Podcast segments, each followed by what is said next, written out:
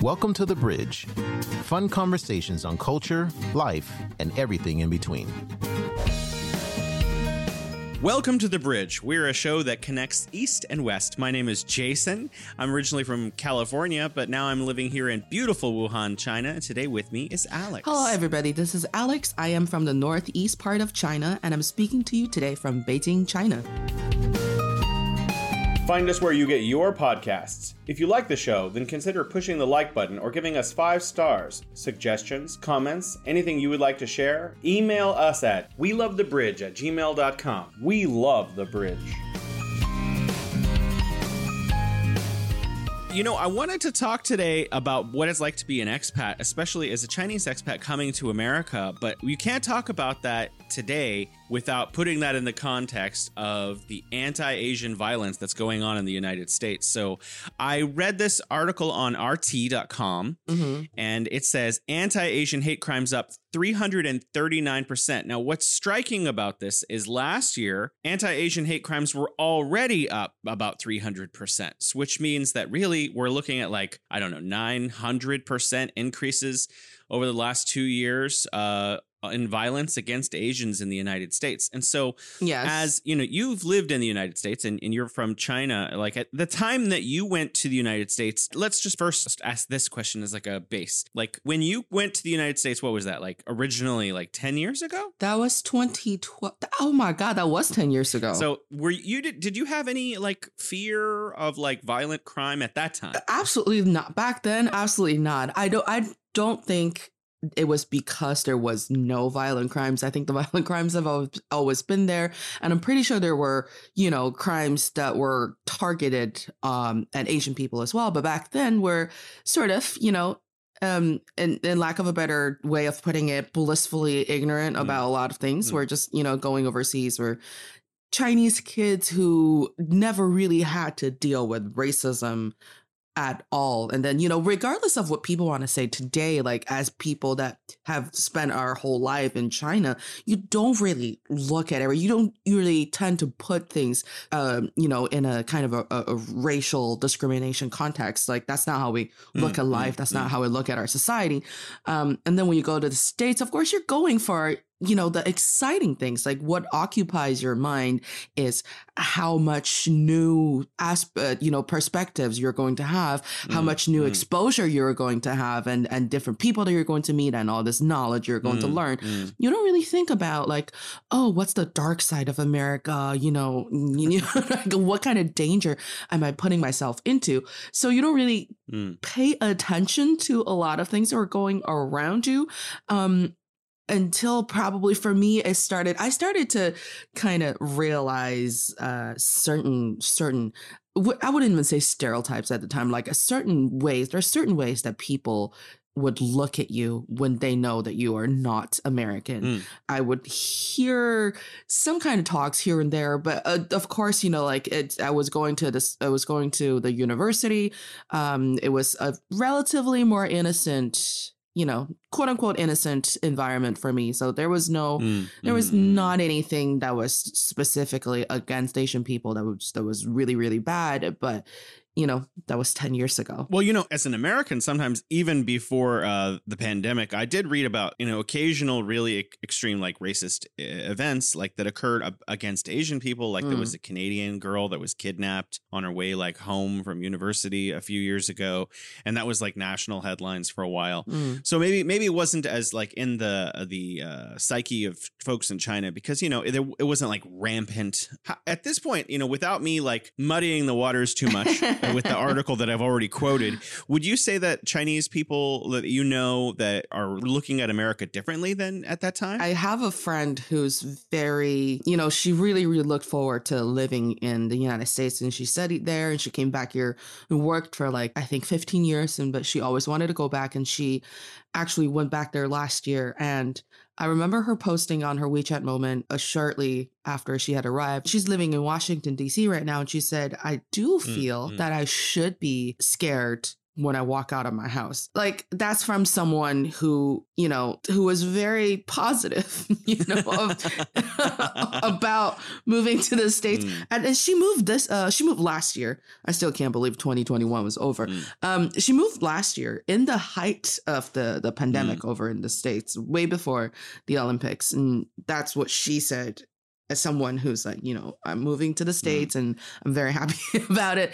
You know, um, I, for me, the change I see that I actually know that people changed the, the way they look at America was actually from people who have previously either studied or, or, or, or worked there for Mhm, mhm. a long, relatively longer time. For me, like I was there for five and a half years. I had uh, another friend, Mandy. She's um she lived in New York as well. For her husband is actually still in the states because he couldn't come back. Um, she lived there for I think eight years or something.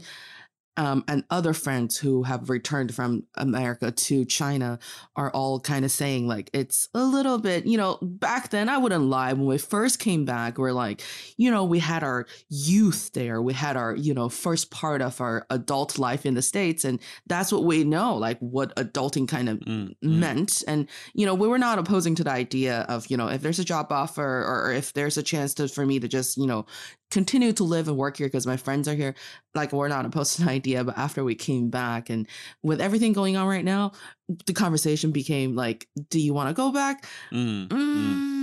Mm, no. Even with with Mandy, like Mandy's, you know, the husband there, she's like, I don't know. like Well, let's say in, in the next couple of years, you get the opportunity to travel to the United States again to like see your friends or whatever. Do you think that you will have like a, a different approach to your personal security walking outdoors? Um, this is the thing. Like, I I don't know if you watched the um really horrific video uh footage of um this this incident in New York subway. Yeah, I, I, This Asian lady was I didn't actually pushed. see it, but I read the story. Yeah, it, it was terrifying. They it, it happened so fast you could see it in a, in a GIF or GIF, whatever people call it nowadays. But I I saw it's that. definitely GIF. You know, actually, it's both. I'm sorry. I don't mean to interrupt you talking about this very important subject, but actually, This is know, important too. It's officially both. Like the oh, company God. itself Oh my called God. it a pronounced it GIF, but it it's actually stands for graphic. So because the word graphic starts with the G, it became both. And so now people correct each other, but you literally the dictionary has both. But go on, I'm sorry. So. Thank you for the listen. But it's GIF for me, for me personally. When I hear GIF, it takes me a second. I'm like, are you talking about peanut butter? Go on. oh my god uh, definitely not the peanut butter but i was able to see it all happen in gif in your honor um and but that's the thing when i was living in uh new york and maybe i've always been a paranoid person but i'm pretty sure a lot of people would relate to this when i was living in new york whenever i am in the subway station i would always make sure i'm standing by a pillar or by mm. the rail you know the the staircase uh handle or something just in case if someone lost their mind and wanted to push me Mm, mm. I would have something to grab on. Like I never, I never stood just by myself with no assistance or nothing to lean on.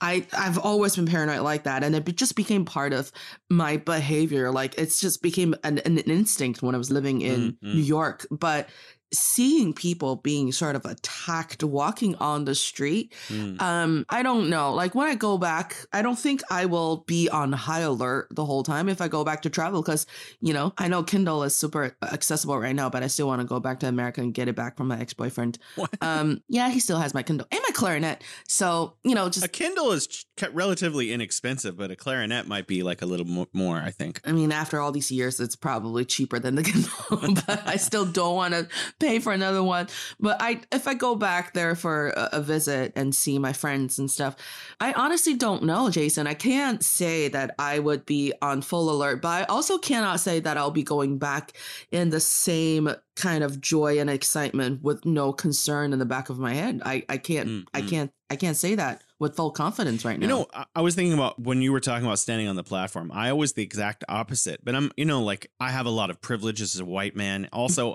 I'm like a pretty uh, sturdy built, like really kind of. I go to the gym and I'm six foot tall, so I generally don't fear like people attacking me as much. So I work out. I'm not trying to brag. I'm not, I'm fat, but I'm also like Mm. like huge. So like I don't imagine people coming up and messing with me and stuff. Mhm. But actually, even reading these things and me having lived in like China, which is like practically devoid of crime by comparison, I was actually writing an article on a blog recently, and I was looking up statistics on the UN about crime. Some of the crimes are like eleven to one, like how much more of different kinds of criminal activity happen Yeah. in the US. Some of it's like three to one in good cases, and like I mean, it's only three times worse in the United States than China. But a lot of the statistics are like eight to one and eleven to one. How much Mm. more kinds of different kinds of violent crimes there are in the U.S. than there are in China. So now, having lived in China for like ten years, like if I go back, I would be scared. like I'd be like, wow, okay, I'm in a dangerous place. I need to be careful. and actually, I remember that the last time, uh, and this is before the pandemic, and this and this is me, you know, being a tall, strong white person who has privilege and is generally like left alone Mm. like you know because you know a lot of people uh anyways when i go back i'm afraid i'm i'm scared that people are going to mess with me at this point the last time i was in in the united states in like 2018 or something i was going back to see my mom. Mhm. like i was on the bart system bay area rapid transit and i was like yeah this is you know this isn't china we're not in kansas anymore. Like i need to watch myself. Like because in china i'm just like not paying attention just goofing around running around doesn't matter. I don't think about my personal safety at all. I never uh, assume that i'm going to get attacked or like robbed because that's never happened to me Yeah. in my experience here. I've never even seen it. I've, I've never even really heard of it from others. So like I, i'm a little afraid to go to the united states now but like with like specifically asians being targeted right now like if, especially if you're like a, a woman like i probably like get some mace or something you know? Or pepper i guess it's pepper spray now. Mace is kind of old school huh? But see, the thing is, like, I never, I never had those, uh, what you call those self-defense weapons or, or uh, tools. If They're not called, they don't qualify Mm. as weapons.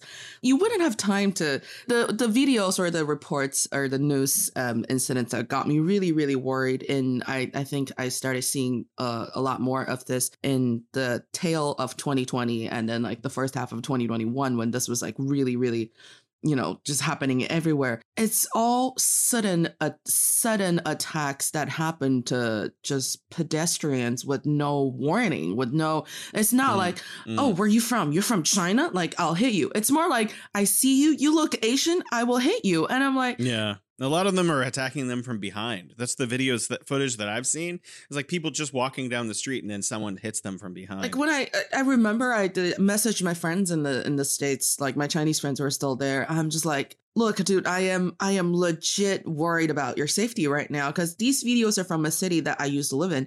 I've had people doing you know disrespectful gestures or saying things like "go back to China" to me before, but that's about it. You know, like you know how they always say like That's pretty brutal. But you know- like, how did you deal with that emotion? I mean, I just ignore them. You know how people are like, you know, don't argue with stupid people. yeah, yeah. Um, Don't obviously don't argue back, but you must be like later thinking in your head, going over what they said. Like that would affect me pretty pretty deeply. And this is kind of sad, but you kind of get used to it. Like, yeah, like I don't remember. I, I think I've talked about this once before, but I think maybe I've told you before, but I'm just going to uh, tell you again. Like, in the very beginning, when we first went to Mm. uh, uh, Boston University, there was like, quite a few Chinese students in the journalism program, which for me is pretty amazing because we're doing, Mm. we're studying journalism in our second language, in our acquired language. It's not even our second language, which there is a huge difference. Just, you know, showing off my linguistic knowledge here.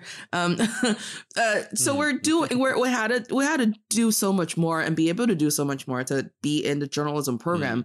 But um, when we were going to the bathroom one time, we heard these two uh, uh, you know fellow American students talking in the bathroom, and they were saying, "Oh my God, these these international students in our class are seriously dragging this class down. Like we would be able to learn so much more if they're not here."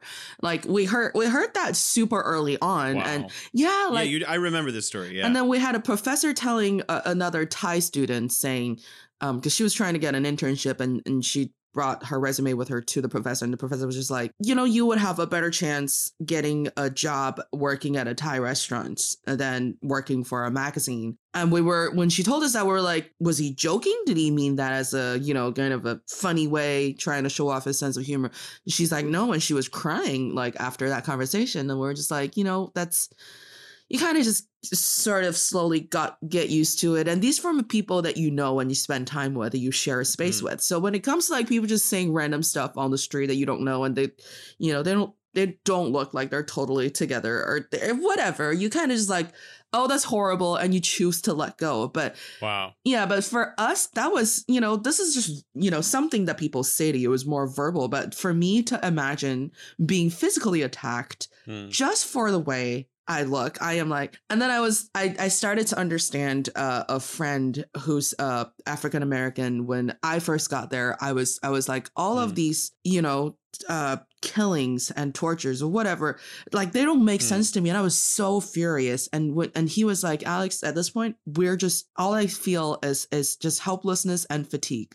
And I was like. I remember when I first realized Mm. how serious this problem is, and I was like, how could you not be angry about this? And he's like, because we live this every day.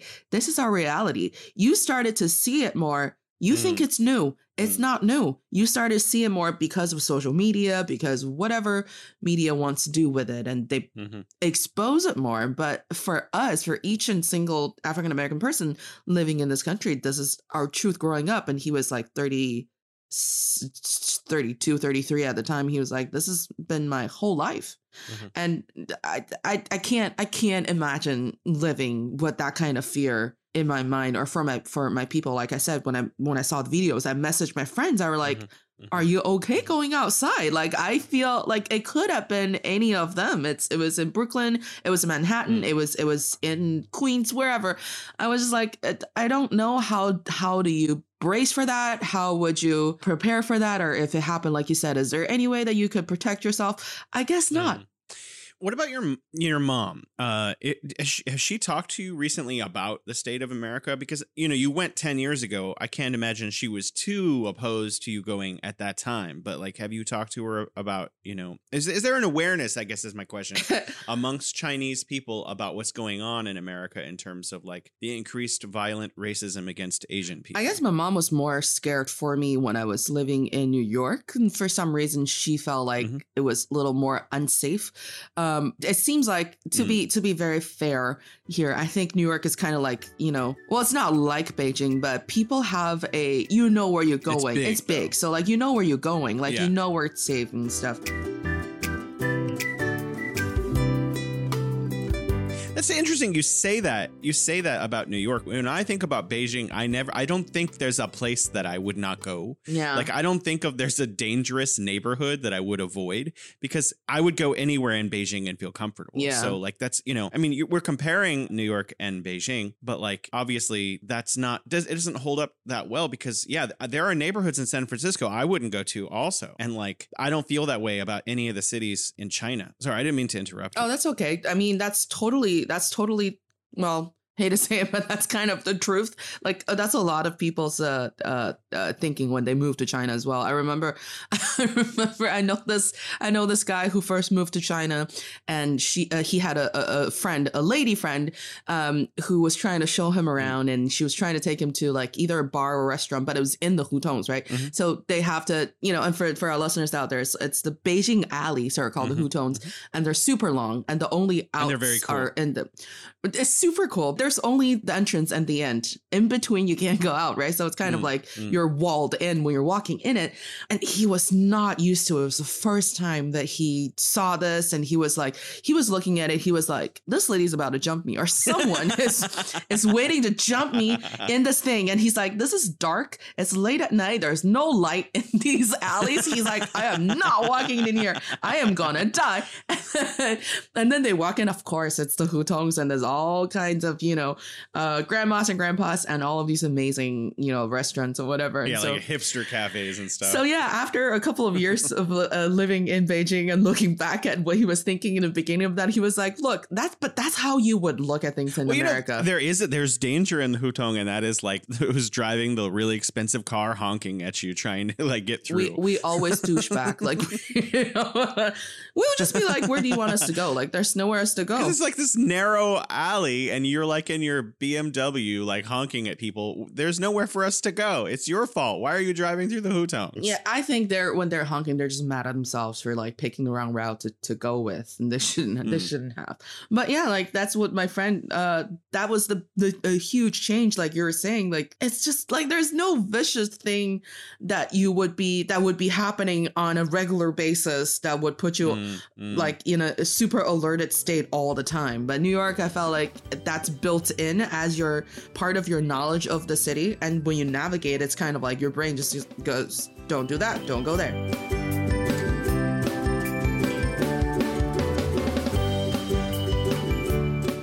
I don't know if you know a lot of young people who are like maybe, you know, 15, 16 years old and think about going to university, but I'm wondering if you can maybe re- help us reflect on or or look into the idea about the dream of, you know, going to the United States to study. Do you think that like a lot of Chinese uh, young people are still interested in going to the United States to study? I mean, obviously there are, but are the, is it the same as it was five years ago? So I have a couple of friends who work in the the zhongjie industry, which is agencies that help students with their college applications, help them navigate all the admission mm, information mm, uh. to look at universities and with their knowledge tell them like which universities they should go with to better you know, execute their study plans.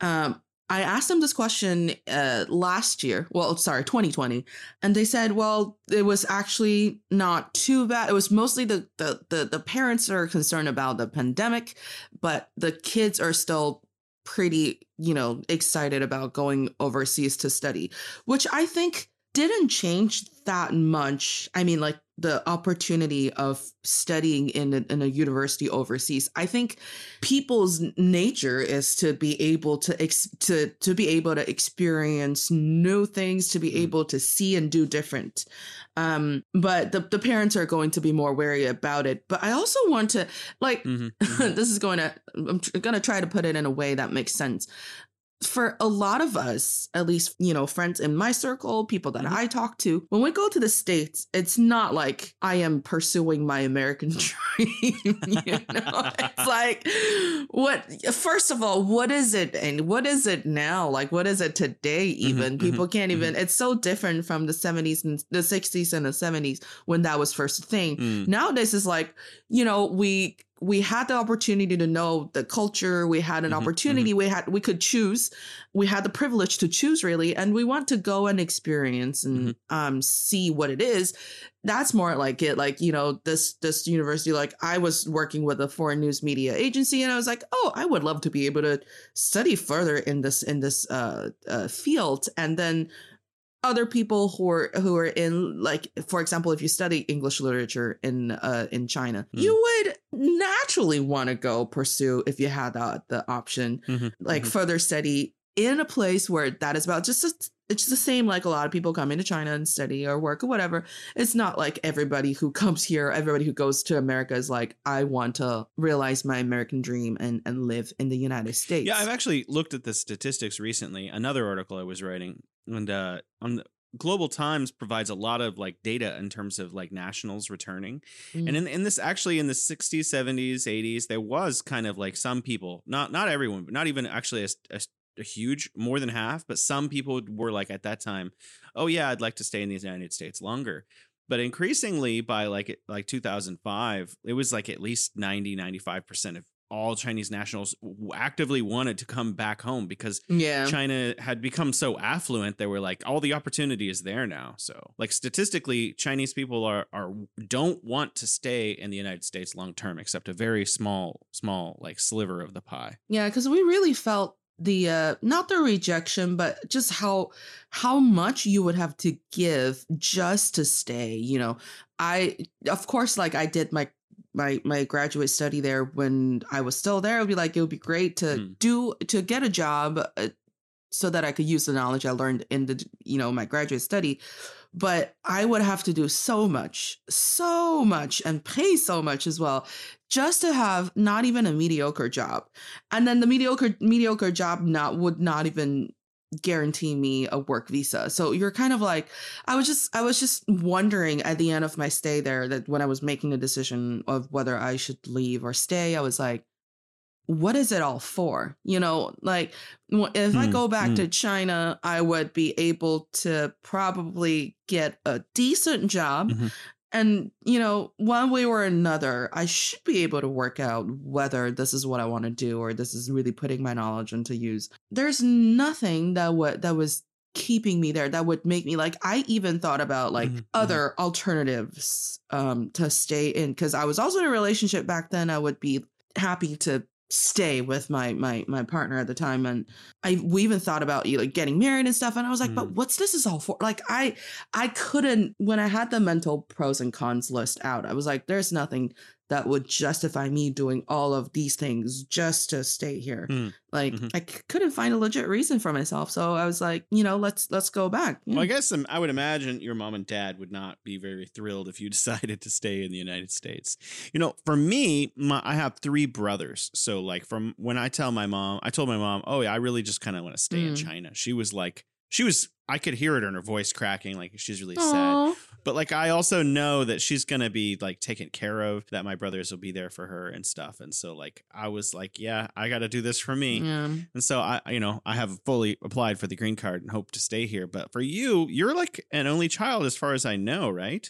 yep So- i am Your mom and dad would be like devastated. It'd be the end of their world. It'd be so bad, like for Ah, them. They're they're yeah, they've always wanted me to to come back, and it was it was kind of funny because when we made the decision, and I say we because I didn't make the decision to go to the United States. My mom wanted me. We had such a big fight back then because I didn't want to go, and she really wanted me to go, and we had like a couple of really bad fights and we didn't talk for two months because of this um because she's like, You're not gonna be able to get a job if you don't go overseas and study, and you know. And I was like, No, I kind of already have job offers, and she didn't believe me, Mm, mm. and I had to lie about the number of schools that I applied Mm. for.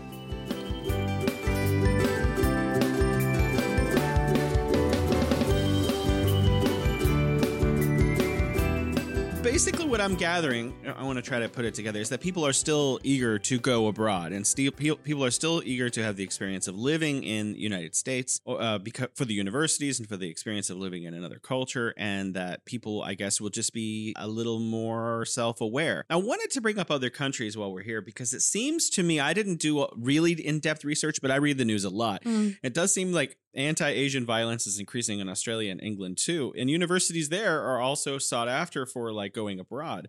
So I guess I'm just gonna a- assume that people still feel the same way that they'd still want to go to like England or Australia, but that they'd be a little more self-aware that you know people, some people are going to be a little uh, uh, dangerous, I guess. Pe- people always wanted to basically to any English speaking countries, and I know that a lot of people are going are picking um, the the UK as a destination for their study because it is faster, which is you know from another per- another angle proves the the the fact that a lot of Chinese students are really just going overseas for the studying Mm, experience mm, and they want to come back. That's why they're choosing a shorter program, you know, because in the States it's going to be two years or, or two and a half or even longer.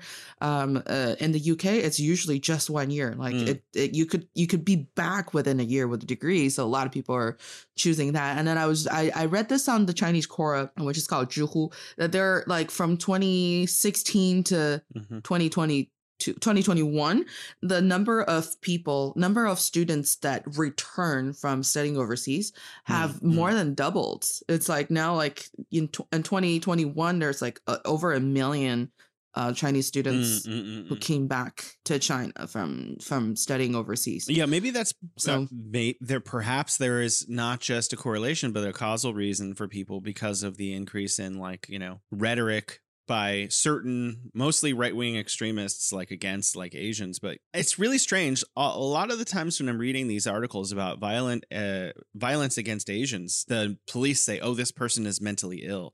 One thing i found peculiar in my hometown san francisco is that the uh, district attorney, like the prosecuting attorney, is just letting these people back out in the street.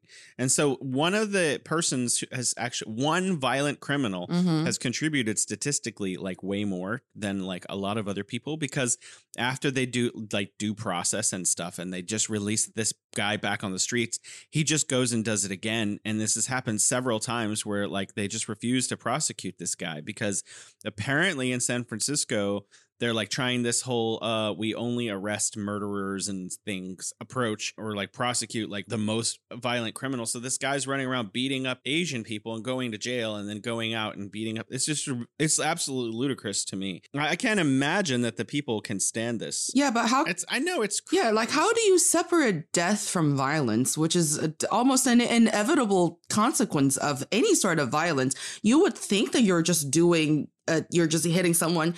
You don't know what that action would actually cause. It could be death. It very likely would be death. So Yeah, yeah. the argument doesn't even like, oh, we, we would only arrest for murders. That doesn't even stand. Yeah, recent. You're absolutely right. I I agree. I think that some of the policies in San Francisco are out of control right now, and like uh, some the prosecuting attorneys really need to pick up the slack and start doing things because it does look like you know I've always been a big defender of like San Francisco being different from the rest of the country, and it's it's a, like a very unique place. But right now, it does seem like it is being mismanaged and like the leadership in San Francisco is really dropping the ball. And it kind of disappointing. I mean, I don't live there now, but like I'm really disappointed that things have gotten so bad. And you know, like there's such a huge Asian population there. I, I can't imagine right? It's the first Chinatown. It's why isn't there a bigger clamor like against what's going on? Like it seems like that they would want more accountability from the police and the prosecuting attorneys. I, I feel like even if there's a mental illness that's involved in the in the motivation of committing this crime, it should still be document i don't i don't know like you wouldn't do that to a sex offender right i'm not saying that you know it's it's all the same or whatever but it's you're you're leaving someone with a traumatic experience Mm, mm, possibly death like if you you know it has happened right? Mhm. why would that be excused so easily? Or like i understand if you don't want to put this person in jail or something but like just letting them back out with no consequences knowing they would and knowing for a fact like you said that they would do these things repeatedly like how do you how do you explain that with your you know i don't know with any legal system? So, like, as an expat, when you first arrived in in the United States, this is the first country you lived in outside of China. lived in yes if we define living Where did you visit or like uh, spend time before you came? I went to the UK for summer school, and then I went to Canada on a on a mission that my mom sent me. Uh, it was uh, it was really hilarious. so you were there for what? Three months? Two months? I was on- I was there only for a month, and it was a wonderful experience because it was within the little bubble of Cambridge University. So, what did you? What was your experience? See, I think this would be interesting for our American listeners too. yeah. Like, what was your experience getting off the plane in the UK, and like, what what what did what did you notice that was different or like stood out to you? Um, back then I wasn't even taking notice. I feel really? You're just like, yeah, okay, I'm here now. Yeah, or like cuz you're you're I think it was because it was my first time traveling abroad. Mm. Like before that I think I went to I had gone to maybe did I go to Hong Kong? I don't think so. I wasn't a very well-traveled person before, you know, uh college. So like I'd never been to another country. I I don't think I went to Hong Kong or even Macau before I graduated college. Um I've always been like and I say Hong Kong and Macau because it's so different, you know, like it's it's a different. I've never even been to like Sichuan or somewhere that speak a Hmm. different language than I do, and so and those are Asian, languages, those are Chinese languages. When I went to the UK, it was like um nervous. I wasn't trying to. I wasn't like fully open to everything Mhm. that was around me. I had no recollection whatsoever of like what happened Wow. when I first stepped out of the plane. Yeah, I just I just remember like cuz we were we also traveled as a group because it was organized by my university. so we were like with Mm, mm. other people, you know. Um I do remember just feeling like when we got assigned to our room. So like the entire process of from me getting off the plane to us traveling into Cambridge because we you know we flew to London. I don't even remember how we got to Cambridge. I but I remember when we got to assign to our rooms, it was like you know that kind of they call it the court, whatever court there. Um, I remember we were all uh, living in this space with single rooms and shared kitchen. And I just remember feeling like that was me living somebody else's life. Um, Mhm. like this wasn't I am not staying here. I'm staying here not as Alex sure I'm staying here as somebody else. And that was a it was a very weird feeling. And we Mhm. were able to because we were lucky, we're spoiled. We paid a lot of money to that for that summer school experience. We were being served like formal dinner every day. And people were like extremely nice. And it was people from all over the, the world as well. They're American people. It was like an international house. Yeah, so there are because we I was in different programs and I didn't just participate in the programs that were prepared for college students. Also participated Mhm. in what they I think they called it the not the expertise, but something like that, more focused studies like like poems, like poetry and Jane Austen and uh, Shakespeare, whatever. It was really I had no I had no idea what I was what I was picking, and we had people like the oldest person that was in the classroom with us back then. He was uh, back then he was like eighty one or something and and pe- we had people like as young as us so it was a huge age gap and everybody was kind of just you know happily joined um, in the same classroom getting knowledge and that was Mhm. just Mhm. looking at that made me feel like wow it's you know studying learning is a great thing Well, I, I was kind of like the opposite when I came to Beijing. I was just like my eyes were peeled open. I was looking for anything that was not like what I was used to. So I was like, yeah like even I remember the airport ride. Go, I was like countryside, countryside, countryside, Guomao. Oh my god, what is this? Oh, this Ah. is so big. I was really surprised at actually how ma- modern like downtown Beijing looked. I was like, wow. yeah And then I remember seeing at that time the tuk tuks, which don't exist anymore, basically. yeah And I remember, like, you know, uh, yeah, uh, so many different details about how things were different, like how people moved. People just smiled about how old people just playing like Chinese chess in the streets, like in groups. And like, Yeah. yeah, I was like, oh, this doesn't happen. You know, you don't see this back home. So for me, every everything kind of stood out. The smell of chuar, which you know, like Beijing at that time, 2012, the whole entire city smelled like chuar all the time because there were like all these vendors with like i do miss those days salted and spiced lamb on a stick being cooked all over the city on on like these little I guess it's coal or something. It's not really coal. It's like something else. Char charcoal like on a stick and people drinking baijiu and the smell of charcoal kind of don't know.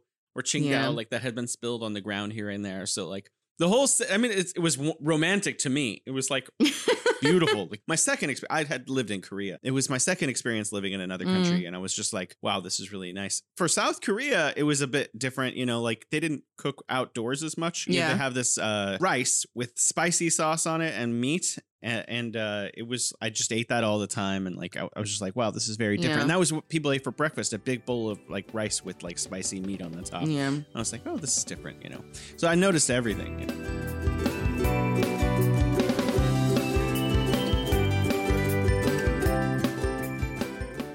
Cultural differences are prevalent? So, what have you noticed in Canada or UK or the United States that you thought was like markedly different culturally? it's real like people would help you Mm, but people wouldn't help you with Mm. money So, you f- feel like in China, people help you with money? Yes, we had this. Um, uh, uh, I mean, he's from India, but it doesn't really matter in the story. He's a foreigner visiting. He was working with the news station for like uh, one month, and one day he just got lost, and he thought he was gonna walk back to his hotel, but for some reason he walked on for almost minutes away.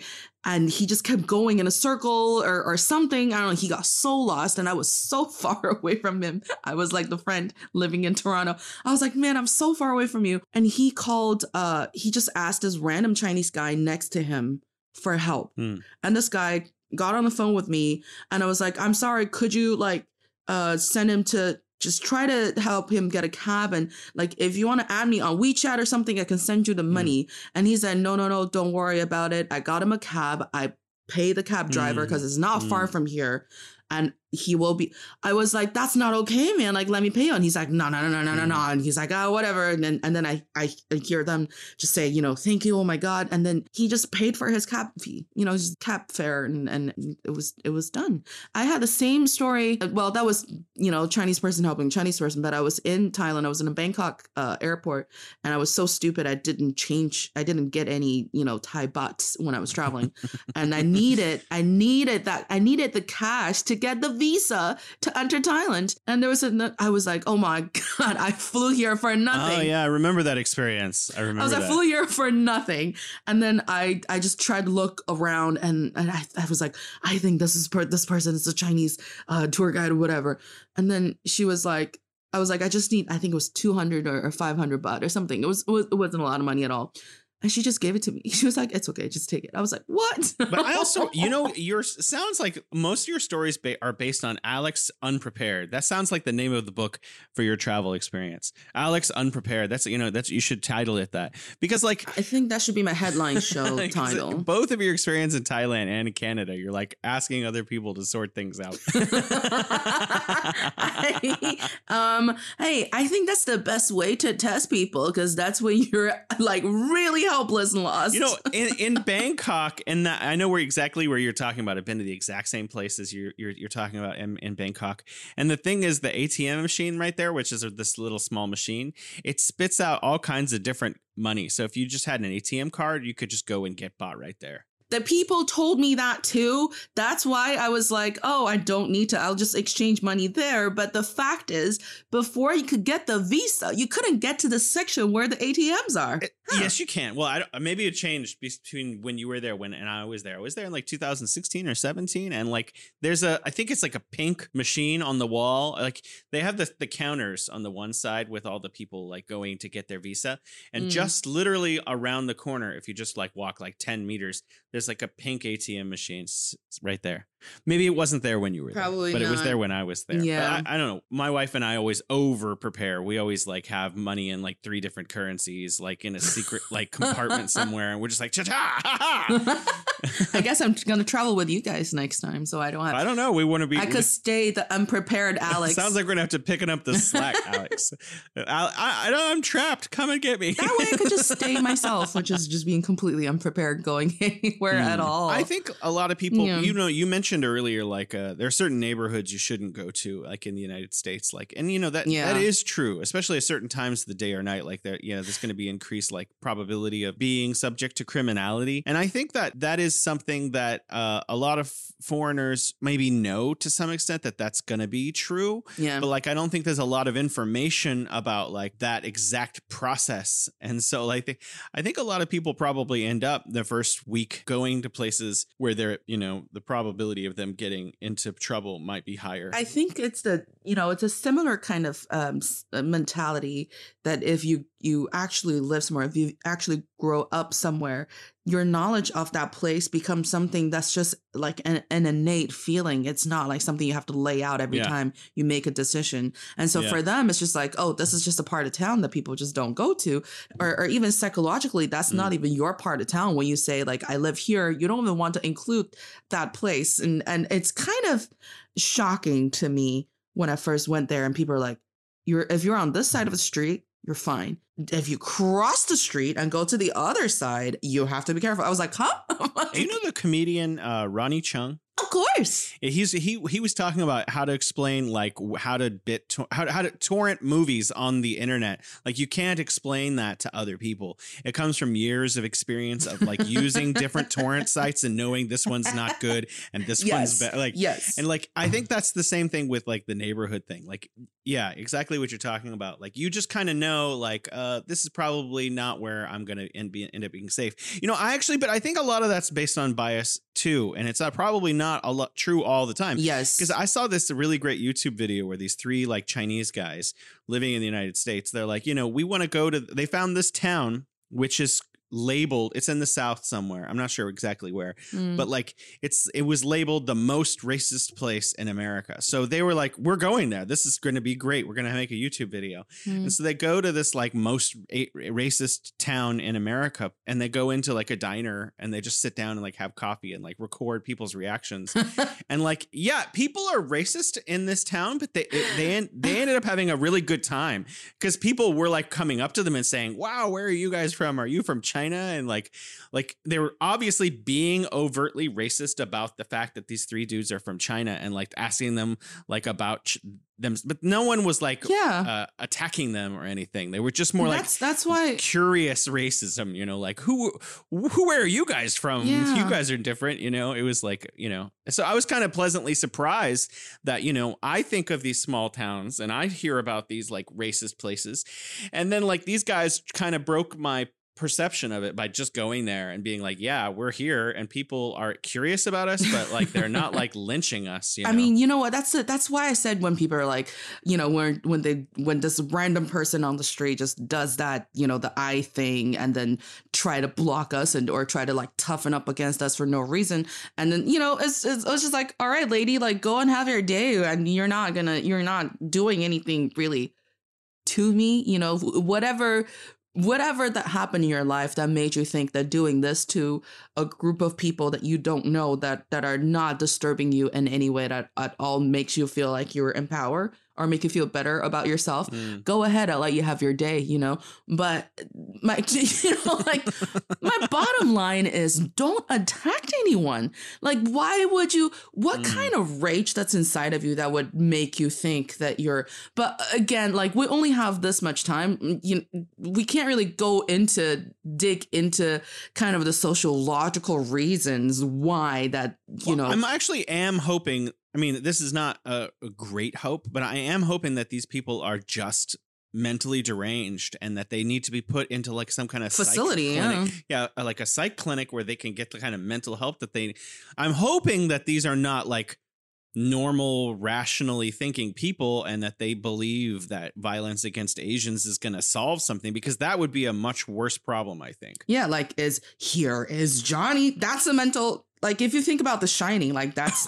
oh, mental that's mental illness as well. Like what what are you gonna well, do? I actually i think based on having seen that movie was actually demons so i'm not sure. Because yeah. his son can communicate with that guy from the kitchen like using telepathy. You know you know we were talking about this we're just talking about this we're like a lot of horror movies in america really kind of just walk around the lines of between mental illness mm. and like you know possession demonic possession. So like you decide decide for yourself what you think the problem is.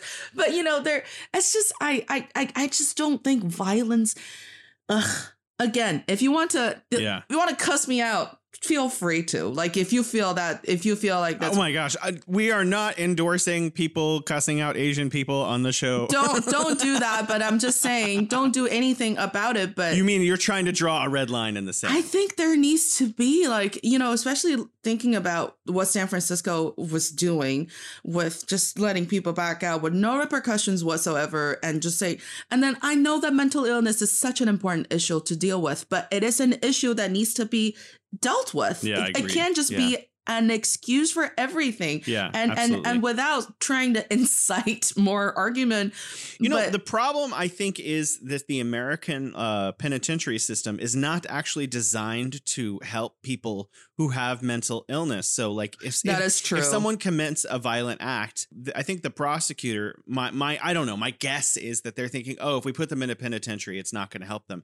Yeah, all right, but at least it's going to put them away. It's going to keep people safe during the period in which they're like isolated isolated from society so that they can't just walk around Chinatown attacking. I know, and because there's there's no way to to protect the the poor victims. Like all of these elder Chinese people that were or uh, Asian people in general that are being attacked. I'm just like, I don't I don't know. And I it's really angers me. You know, I came to China and and Asia and South Korea. Like part of that reason was for like cross cultural communication, not just for me, but like as an American who is educated, I thought this would be a good opportunity for me to help literally like our show is called the bridge i was trying to help bridge like understanding between like east asia and the you know the united states or the west and i was like this is going to be a great opportunity for me mm-hmm. to experience and understand a culture that at that time i didn't understand at all and i was like this will be great for me i'll open my mind up yeah. and maybe i can some of this can be translated yeah. back to my family and friends and the people i know and this would be a great way and it really upset upsets me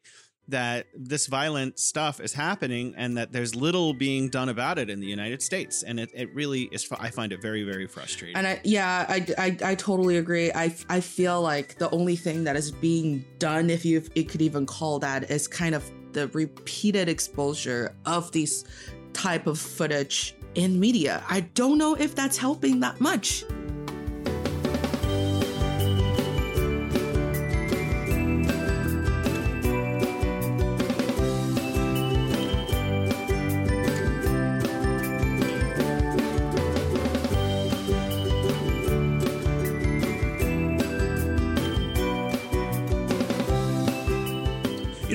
Mean, I agree with you. I thought about that too, and that, I'm not actually sure. I'm, I don't understand. Is that going to help or hurt the situation? But what really upsets me Exactly. is all of this like China bashing that like all the major means like there's usually there's left wing mainstream media like uh, CNN and MSNBC, and there's right wing mainstream media like Fox, Fox Yeah. News and Sky News in England. And like I feel like both sides are like doing this China bashing sometimes that is completely like out of place and based on false information and like Absolutely. disconnected from the reality of the situation in China. And I feel like when they aired, for example, like some of the former president's remarks about China, they were really starting this fire. And like now this fire is running out of out of control and people on CNN are like like very calmly and dispassionately talking about anti-asian violence. And I'm sorry you guys have to own that. You guys are the ones who started the fire. It's your fault in the first place that this is happening because you presented this to everyone every day for months and like and really encouraged all of these people whether they have mental illness or not yeah. to take a stand against Chinese people and then that spread all over all over society and I really feel like mainstream media is not responsible to the kind of actions that they've caused in society today and it, it makes me even angry. I totally agree. I totally agree. I that's why when the these uh, letters uh, like you know prevailed on on the internet saying like all of these journalists are writing a letter to their news station saying we need to stop Asian hate. I'm like, no, you need to stop Asian hate first. yeah, exactly. Like you were the one who stood in front of a camera saying, you know, all of these comments, and you think you're telling your truth, but people when they hear you, they take it as their truth Hmm. but it's not China's truth. Like it's very different. You're living in different narratives, and you as m- media, you're really not trying to present it in a very objective way. A lot of the times, Mm. A lot of people who read a lot of media, um, definitely me. I'm not sure about you, like, but I read an enormous amount of media from, and I guess you're majoring in journalism, you probably do, but you read media across an entire set of platforms and then like find out kind of what's going on. And so you get a more kind of balanced perspective about like, you know, who's on what side of different argument. A lot of people they don't. They just watch some media and then they think whatever they saw is what's going on in the world. Mm. And so when CNN is talking about all of their anti like Asian stuff that they think is balanced, some people at home they're like, yeah, like what you said, they're thinking that is the reality. Inside their mind, they think exactly. this is what is happening. This is what is true. And that's really what's caused a lot of this. In my opinion, it's what's caused a lot of this violence against Asians. And these mainstream media journalists are not doing a very good job of accurately representing what's going on in the world. because nowadays it's like if you want to know something um you know the the correct way that it should happen is that it'll take you a lot of time and a lot of energy to really research it and understand it. And if you have the Hmm, privilege then do a field study. Then you would know what this issue is actually about right? But that's impossible for everybody or even anyone to really just want when they hear something. Yeah, yeah. it's the lazy and the short way to just It's also I wouldn't believe anything you see on the I mean, internet. I agree with you, lazy, but I think it's also people, you know, you're a mom with two kids and like maybe, you know, your husband is working or not, and you have to work like a 40 hour job here and another 20 hour job there just to pay the bills because of the state of affairs in America economically. And like, yeah, it you can't really put the onus on this person because she or he has so much ti has so little time to invest in actually finding out what the world is really like. So you, I, I really put the blame on mainstream media for like not accurately repre Anyways, we are out of time. I do want to say that if you do witness violence, uh, according to standagainsthatred.org, um, they ask you not to intervene, but to call the police and to document, take video, and to report that.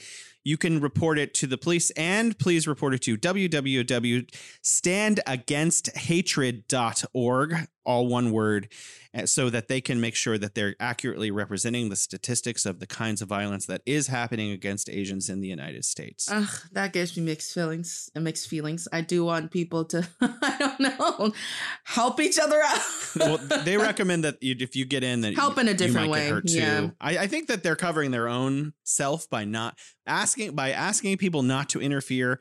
They're not. They're trying not to take responsibility for what might happen to them if they got involved. I get the the fact that you know they there are uh, the data of Asian uh you know uh, hate crimes are being underreported and are undercounted a lot. Mm, mm. But I don't know if you know a more a bigger number, a, a more astonishing, shocking number would really change things. I think it still comes from Mm, how mm. people look at each other. Like it really, you might not hate an Asian person, but you know that if you're feeling some type of way when you see an Asian person or when you talk to them when they when you hear they did something, have a conversation. Yeah. You know, talk to them first and then correct that little seed of, of bias or hate in your heart from a conversation where you could still peacefully sit down together and talk about it and stop it from growing. You know, uh, our next show we'll try to talk about something a little bit more positive and fun, like our usual shows. but uh, it's very I nice know. talking to you, Alex, and we'll talk to you next time. Likewise, I'll see you soon.